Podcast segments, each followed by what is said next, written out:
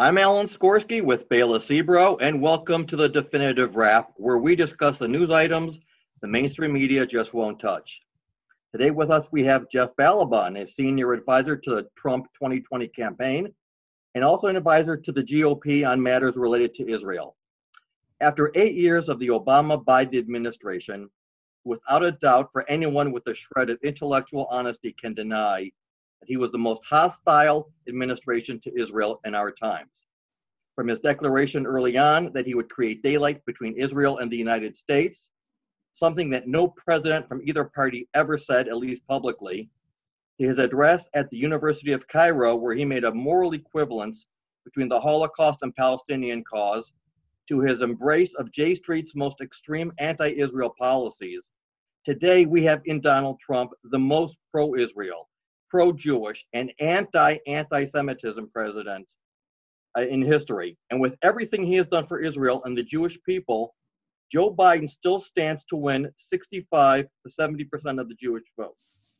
Jewish activists and pundits write columns like, Is Trump good for the Jews? or Why Jews should vote for Joe Biden. And from what I see moving forward, the greatest threat to Israel is coming from the Jewish left. And I hate to say that, but when you have Jewish activists calling Trump an anti Semite or comparing him to Nazism, that our own people would go so low into the gutter, I don't know who these people are anymore. Jeff, in your recent interview with the Jewish press, you were asked, What is the Jewish case to vote for Trump? And for me, this was rather insulting because I believe, as an American, whatever is good for America is good for Israel and the Jewish people. Bela, what did you uh, take away from that interview? Yes, um, Alan, it's uh, noteworthy that two years ago in 2018, our guest has made a case for liking President Trump not only for the Jewish cause, but for the business strategy for media outlets too. In fact, it proved to be true with the Weekly Standard Vanity Fair, and others who um, ended up either looking for buyers or reevaluating their strategies in, in hope of becoming more profitable. And this was after devoting much time to attacking the president. Our guest's analysis was accurate. So we are very lucky to have with us Jeff Ballabon, whose precise analysis comes from his vast background in politics Jeff, who is a, veteran of now six presidential campaigns and over a dozen House and Senate campaigns. He's a graduate of Yale Law School, Ner Israel Rabbinical College, and Yeshiva University. Jeff previously was senior vice president at CBS Corporation in charge of all CBS news communications. He served as Republican counsel to the U.S. Senate Commerce Committee and legislative counsel to Senator John Danforth. He has twice been a presidential appointee and has received two certificates of distinguished service from the U.S. Senate. Jeff has been profiled in numerous books about Washington, politics, and the media, and is the basis of a character in the critically acclaimed novel Bagman. He has been named one of the 50 most influential Jews in America. What an honor to have you with us on the definitive rap. Jeff, I read your most recent interview in the Jewish press, which Alan just referenced, where you were asked why there is a Jewish case for voting for Donald Trump. You stated that you can't imagine a Jewish case to not vote for him. Interestingly, in August of this year, you stated in an article that the Middle East is listening to America you wrote that President Trump built an entirely new diplomatic framework for the Middle East, grounding it in reality, history, justice, morality, and human rights. So when the Jewish press asked you to explain why there is a Jewish case for voting for Donald Trump in your usual eloquent style, you elaborated your reasons. Can you share a bit of that with our listening audience of Jewish voters who may still be undecided? As you know, we have, and as our, as our listeners know, we now have two more days, just two more days till the election. So this is a great opportunity to hear and gain from your expertise. Thank you, Bela, and thank you, Alan, for the lovely introduction and for teeing it up. Um, it's true. I cannot imagine a legitimate Jewish case for voting against Trump. Frequently, when it comes to matters of policy and pol- well, politics specifically, uh, people feel like they have to make a choice. Americans feel like they have to make a choice of the lesser of two evils uh, or the greater of two goods in an optimistic scenario. We don't have that in front of us in 2020. In 2020, we have one candidate who has absolutely demonstrated over the last four years that he keeps his promises to the American people, that he grounds his policies not in Washington's ideas that drag on decade after decade and mire people in more and more misery, whether it's here at home or it's countries abroad. Um, but someone who keeps his promises and, and, and wants to succeed, is open to new ideas, is open to reality. Uh, it's something that Washington has long claimed it's wanted. Both sides of the aisle have long claimed they've wanted a genuine outsider. And this outsider, Donald Trump, came and by the way, was immediately attacked by both sides, not just by the Democrats.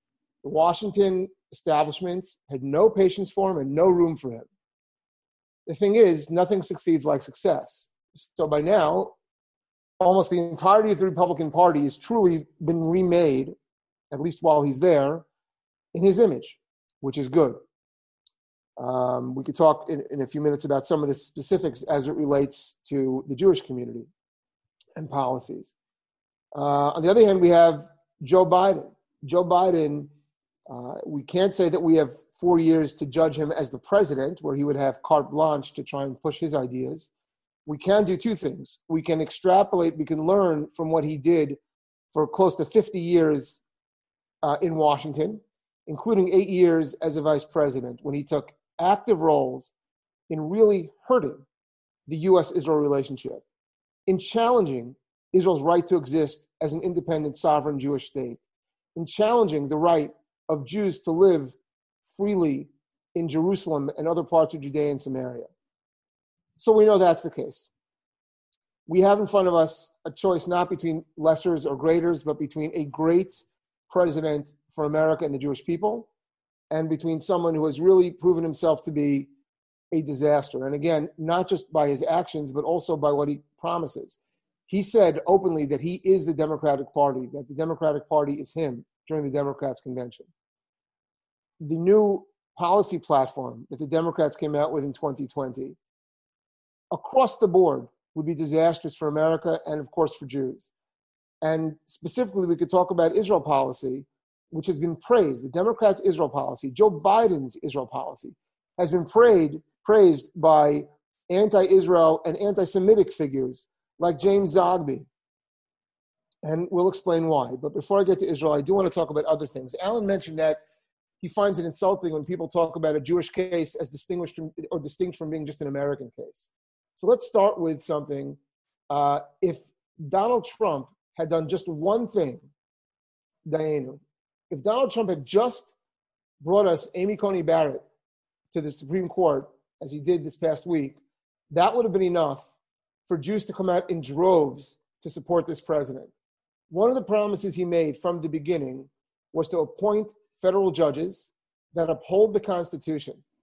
Now, many in our community do understand this, but I know from experience that many do not understand why this is relevant to our daily lives. It seems very far removed. It seems like a Washington concept or an academic concept. Right before Donald Trump became president, in October, I believe, of, of right on the eve of the election, in 2016, uh, a judge appointed by Barack Obama in California decided that Jews should not have the right to shlug kaparos with a chicken Erev Yom Kippur. Now, a lot of Jews yeah. don't like it. A lot of Jews do. The point is, it's our decision. And somebody advised this judge, you know, some just do it using coins. That should be good enough. And the judge decided that in a country which allows the slaughter of animals to eat, it allows hunting for fun, Jews should not be allowed to slug kaparas with chickens because chickens' rights are more important than the First Amendment for humans, more important than our religious rights. It seems like a small issue. It's not a small issue. I've been in, for the last several years, I've been in rooms with state legislators around this country where they have raised their, their desire to end shechita, to end kosher slaughter, just as has happened in similarly progressive cultures in Europe, uh, where they've threatened to end bris, circumcision. this is something which literally would be the end, no matter how you feel about Israel policy, whether you understand it or you're confused by it, whether you're a J Streeter or uh, um, you know a ZOA person, it doesn't make a difference. Jews cannot survive, nor can this country survive, with a cadre of unelected, lifetime appointed individuals trained by the finest left wing universities who decide that they have the right to decide whether we can worship, how we can worship, what we can worship. You understand that even already under the Clinton administration, the Clinton Justice Department discussed ways in which children, this was actually on a website that Janet Reno put up, it was taken down. Children should uh, come to authorities if they think their parents say certain things that might be offensive. The idea that the norms of freedom, of individual freedom, are utterly to be destroyed. So, for example, there's been an effort in the last few weeks to redefine the concept of court packing, another concept which seems to be well known to lawyers only or to Washington only. Court packing was a specific scheme uh, by FDR, by Roosevelt, to increase the number of Supreme Court justices so that he could get his policies through despite the Constitution. Overrun the Constitution, put judges in there who don't care about the Constitution. The Democrats are openly discussing doing that now. Joe Biden has said he wants to study doing it, which means he wants to do it because everyone in his caucus is saying, do this now. But it's an outrage. It literally means our votes will no longer matter, our freedoms will no longer matter. They will simply be able to own everything. They'll be able to tell us what to do with no limitations. The one barrier to that is the Supreme Court or the court system, the, the federal courts in general, but the Supreme Court is the, is the final backstop. And so, for, by Donald Trump putting by now three justices who care about the Constitution that protects minorities, people also don't understand that democracy, unfettered, unlimited democracy, is not good for minorities. Because all that really means that's mob rule. And our founding fathers understood this that you cannot allow the majority to take away your right to think, to speak, to assemble, to pray. Sound familiar? That's what's happening to us now in New York. They're taking away that right. And the only people who could stop it reside in the courts. Right. It always has to go to the courts. Right. And if you and, and by Donald Trump appointing judges who understand that our freedoms come first, that our founding fathers understood that the Bill of Rights means that no legislature, no president, no government can ever take away your right to believe what you want to believe, to think, to say, to pray. That's what the Democrats are fighting. Jews cannot survive. No America can really survive. And that's literally what's at stake now. So I'd say that's the first issue. I would say that people should familiarize themselves in the very short time they have, if they still in doubt, if they're still in doubt, with what the Democrats' platform says. Political parties pass platforms. They come under great scrutiny. They're voted uh, first by subgroups, and then they're voted on by the overall convention. That's what takes place at conventions. They agree on, can- on candidates, and they agree on a set of policies. What happened with the Democrats? Now, let me tell you uh, background. One of the things that I had a hand in was uh, drafting the language that ended up being the, De- the Republicans' 2016 platform when it came to Israel. And in it, we were very clear that America's interest, and this was adopted unanimously by the Republican Party to a standing ovation, that no longer would we insist that Israel must create a Palestinian state. Instead, we say Israel is a sovereign nation, it is our ally. We, and this, the language is very clear. The Republican Party repudiates the lie that Israel is an illegal occupier of anyone else's territory, and that we, America, will back Israel in its own pursuit of peace and its own self interest. That's what an ally does for an ally. This was passed unanimously. Donald Trump immediately, the president, embraced this. He personally hailed it as the greatest pro Israel platform of all time, as did all the Zionist groups and the state of Israel. The left went berserk, yelling, Oh my God, Donald Trump is destroying the two state solution. Of course, they're the ones who are arguing at the same time that Israel wants a two state solution. Well, if all we're saying is do what Israel wants, how could they argue that? And the answer is because what they call the two state solution, what Joe Biden calls the two state solution, is not a proposal for peace. It is a mandate that the PLO get a terror state controlling all the strategic depth that Israel has without a peace process. In other words, create a bigger, more powerful, more deadly Gaza on Israel's most vulnerable border. That is literally what they demand. They demand, yeah. again, this is Biden, that Jews be stripped away, be ethnically cleansed from Judea and Samaria. Understand this party, which Joe Biden himself, they lied about what they called the Muslim ban. There was never a ban by Donald Trump on any Muslim living anywhere in the world. There was a ban temporarily until we could figure out countries that were on a terror list so we could figure out how to vet the people coming in.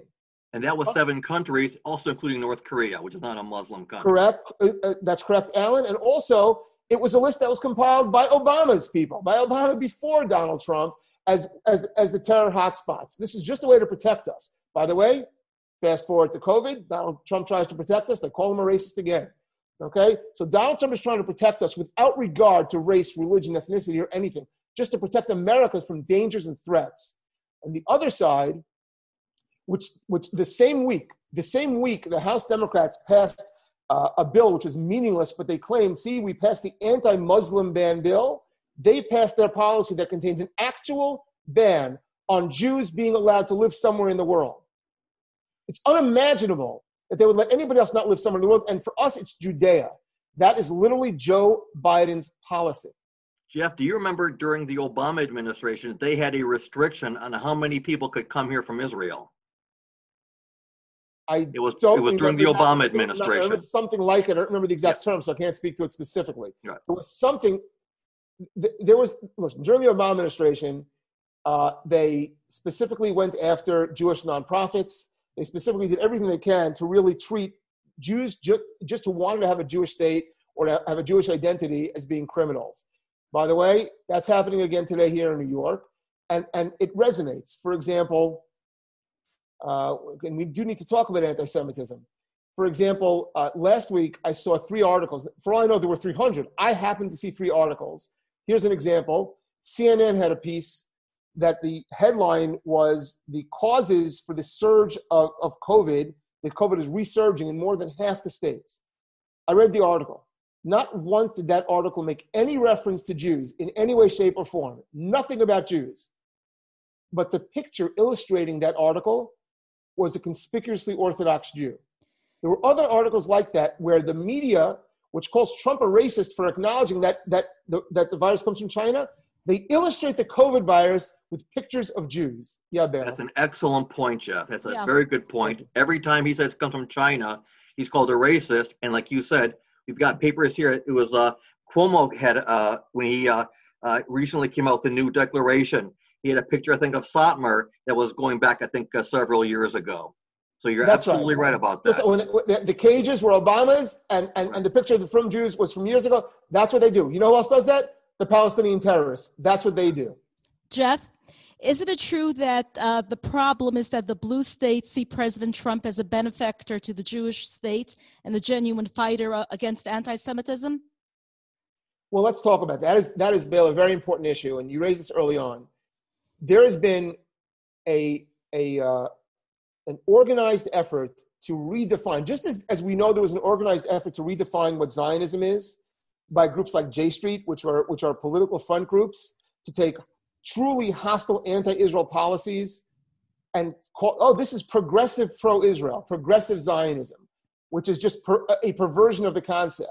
So too now, there's a perversion of the concept of anti Semitism which is which is there's a political term you may be familiar with gaslighting where you yeah. where you say okay where you, where you say something which you know to be false in order to confuse listeners right that's what's happening now and unfortunately a number of organizations with jewish sounding names some actually well-known organizations that used to be helpful for jews have now come along with this they, they're traveling right along with the democrats as a party and protecting them by claiming there's anti-semitism where it doesn't exist denying anti-Semitism where it does exist. Yeah. So, for example, you have Linda Sarsour saying, "Oh, I'm very anti anti-Semitism," and then go on to spew anti-Semitism. So they're trying to they're, they're playing this game. To me, it's very simple. Look who supports whom, right? If you believe that J Street is correct, if you believe that J Street, which which even today is not allowed in the Conference of Presidents, which has all kinds of people across the board, including very liberal and very leftist, they're still, although we'll see how long that lasts, not considered a mainstream Jewish organization because of how hostile to Israel they are. The first presidential candidate in history that they have endorsed is Joe Biden. And he didn't reject their endorsement, he embraced their endorsement. Kamala Harris voted against anti BDS bills. Their platform, people should know this. People think that it's an anti BDS platform. Read it carefully. As James Zogby said when he was speaking to Code Pink, if you know who they are, virulently pro terror, virulently anti Semitic group, he laughed and he said, No, read it more closely. Right? This is out, it's on the internet, you can find this. What he told them was, it, the, the platform nullifies itself. It's as if he said the Republican Party had put a platform that said, Of course we oppose abortion, but obviously every woman should have to make that own choice herself. Right? You say the words that mean nothing, and you put a policy in front that is that's a pro-choice policy, not a pro-life policy. That's what they're doing with BDS. They say Jews have no right to live in that land. Therefore, they're actually endorsing BDS, and they're trying to change the definition of anti-Semitism identically to what Jeremy Corbyn tried to do, identically to what Corbyn tried to do in the UK. Jeff, over the last four years, the words I've heard more than any other time before was the word dog whistle, which yes. is supposed to mean that a president says something that it sends a message out. Now, I'm sure you've noticed this. Donald Trump has these rallies all over the country where the smallest one is 30,000 attendees, others are 50,000. And these are primarily non Jews going there. And at every rally, he talks about support for Israel. Now, what could be a bigger dog whistle to the world? That if you support me, you support Israel. Now, when it comes to Democrats, yes, when they go to an AIPAC or to a yeshiva dinner where they're being honored, they will say, I stand against anti against anti-Semitism. But you'll never hear them speaking to one of their crowds or their base or to any non-Jewish audience and say, we support Israel, we oppose anti-Semitism. That they leave just for our consumption. Donald Trump is the first president to speak to such a national audience. And you remember a few years ago, the European Union told Israel, um, Donald Trump isn't going to be president forever.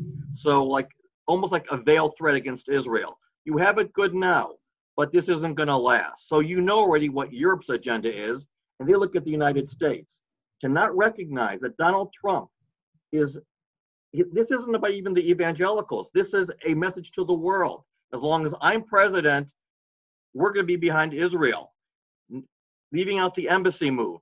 Also, never once did they ever tell Israel you can't retaliate. You can't retaliate the way you deem necessary.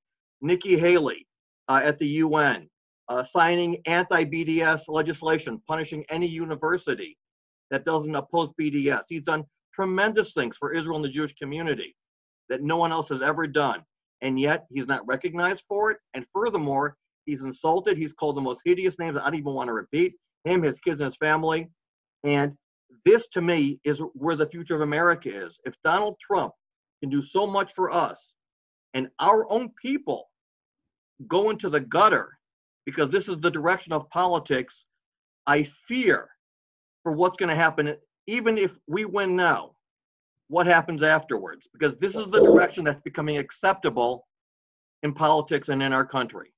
Right i know that our time is getting short. Let me let me just uh, uh, re- address a couple of those points quickly. Uh, you know there, there is no group in america that is more targeted for hate crimes than jews and this is we understand this and yet the left they treat us as though we're the most privileged of privileged white people they don't consider us a minority when it suits them um, on the contrary, uh, you know, they were happy. To, they're happy to scapegoat us. They're happy to exploit us, but uh, they're also happy to to treat us as as poorly as they treat everyone else. As I like to say, and, and this was really my my uh, co-author Bruce uh, Abramson's phrase: the uh, the left uh, hates white supremacists because they're white. The right hates white supremacists because they're supremacists, and that's really that's really the difference.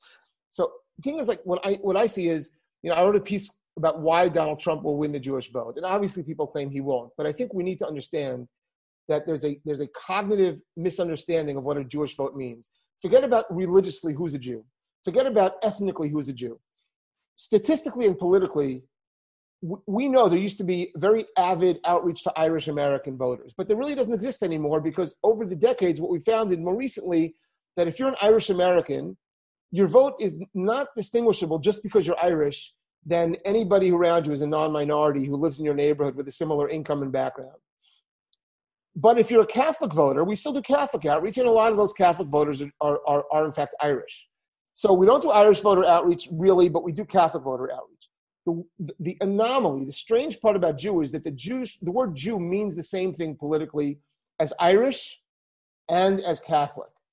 So we have a, a large number of people in this country who are Jews in the sense that they're Irish, meaning it's an ethnic reality. They're absolutely Jews, but it has stopped being a variable in their politics. How do we know this? J Street every four years comes out and trumpets Jews don't vote on Israel, and they try and prove it. Why would they say that? Why would anybody who claims to be lobbying for any issue say no one cares, which is what they're doing? Why would they? The answer is because they lobby against Israel, and that's what they're trying to say. So that's the cadre they speak to.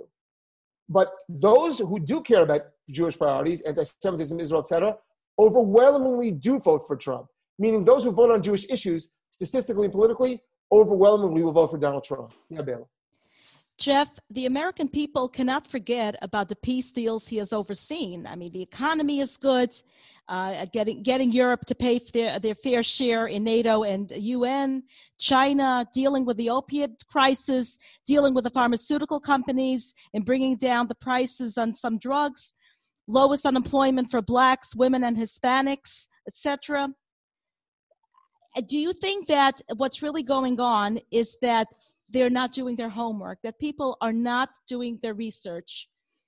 They're being well, misinformed. People are just misinformed because of what they're reading, and or rather what they are not not reading. And instead, they should be doing their own research. So, there, there, you know, uh, this is going to sound funny because I'm I'm being presented as as a political expert. But a few weeks ago, I was I was reading something about how most Americans can't name their congressman or congresswoman. That's true. Hard, think hard about who mine is. I said, what? And I knew who it was, but I, why didn't I know immediately when I could tell you the names of, you know, dozens of Congress people elsewhere? And I realized why. There's a concept called called rational ignorance. If something yeah. doesn't matter to you, so I already know that this district is probably not in play. I'm thinking about districts that are in play, so I forget about this one. It's I don't like to keep track of it. That's true. That's it's true. And in fact, are, in fact, people didn't know who the governor was before COVID. Right. Exactly right. That's what our people need to understand. Jews, minorities especially, and the minority that's the most attacked in the world and is in, in, in America especially needs to understand because it is irrational to be ignorant of these things. It, because these things touch us. If you don't know that the president chooses who sits on the Supreme Court and why the Supreme Court can save your right to have kashrus, then yeah. you haven't figured out how the world really works. And the media spends its entire time pushing a narrative that is intended to keep you ignorant you know, I think you said this. I used to be the head of communications for CBS News. I understand how the media works. The media has its narrative. If you ask them, of course, they're very good people. They're not thinking this. They are equally in the tank. There's a, there's a worldview they have. They are they are constantly reading the same things. They believe this. So for them, most of them, they can survive. We cannot survive if we don't understand. Also, it's one of the reasons and I give tremendous credit to the people who have been uh, pushing this. And it has not been me. I, people thought it's me. It's not me. The, the, the recent Jews for Trump uh, rallies, the big people say, well, it's New York. Who cares? Are you kidding? The, the, the fervor that this shows around the country is resonating hugely. First of all, it's probably the reason Cuomo dropped his restrictions because he saw what's happening. But across the country, Jews, non Jews, everyone is seeing this. It's a game changer. Thank God Jews are doing this. And I hope that Trump, and he's been so pro Israel, so pro Jewish, so pro America, I hope he teaches our community that we have to be better informed about what's happening. Right, right. So, in essence, it's an American case for reelection. In essence, we're Americans. That's why we're voting on it. The Israelis support him also. The Israelis fully, yes. uh, right, you know, across the board recognize he's great for Israel.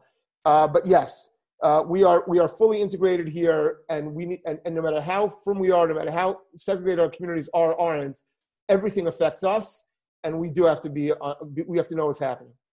Jeff, it was an honor having you. Hope to have you back. God bless, and may we have much to celebrate after this Tuesday. Well, Thank We will. you. Thank you We so will. much, Jeff. Thank All right, you. God And willing. Take yes, we will celebrate. Yes. Thank you. And thank you so much to our listening audience.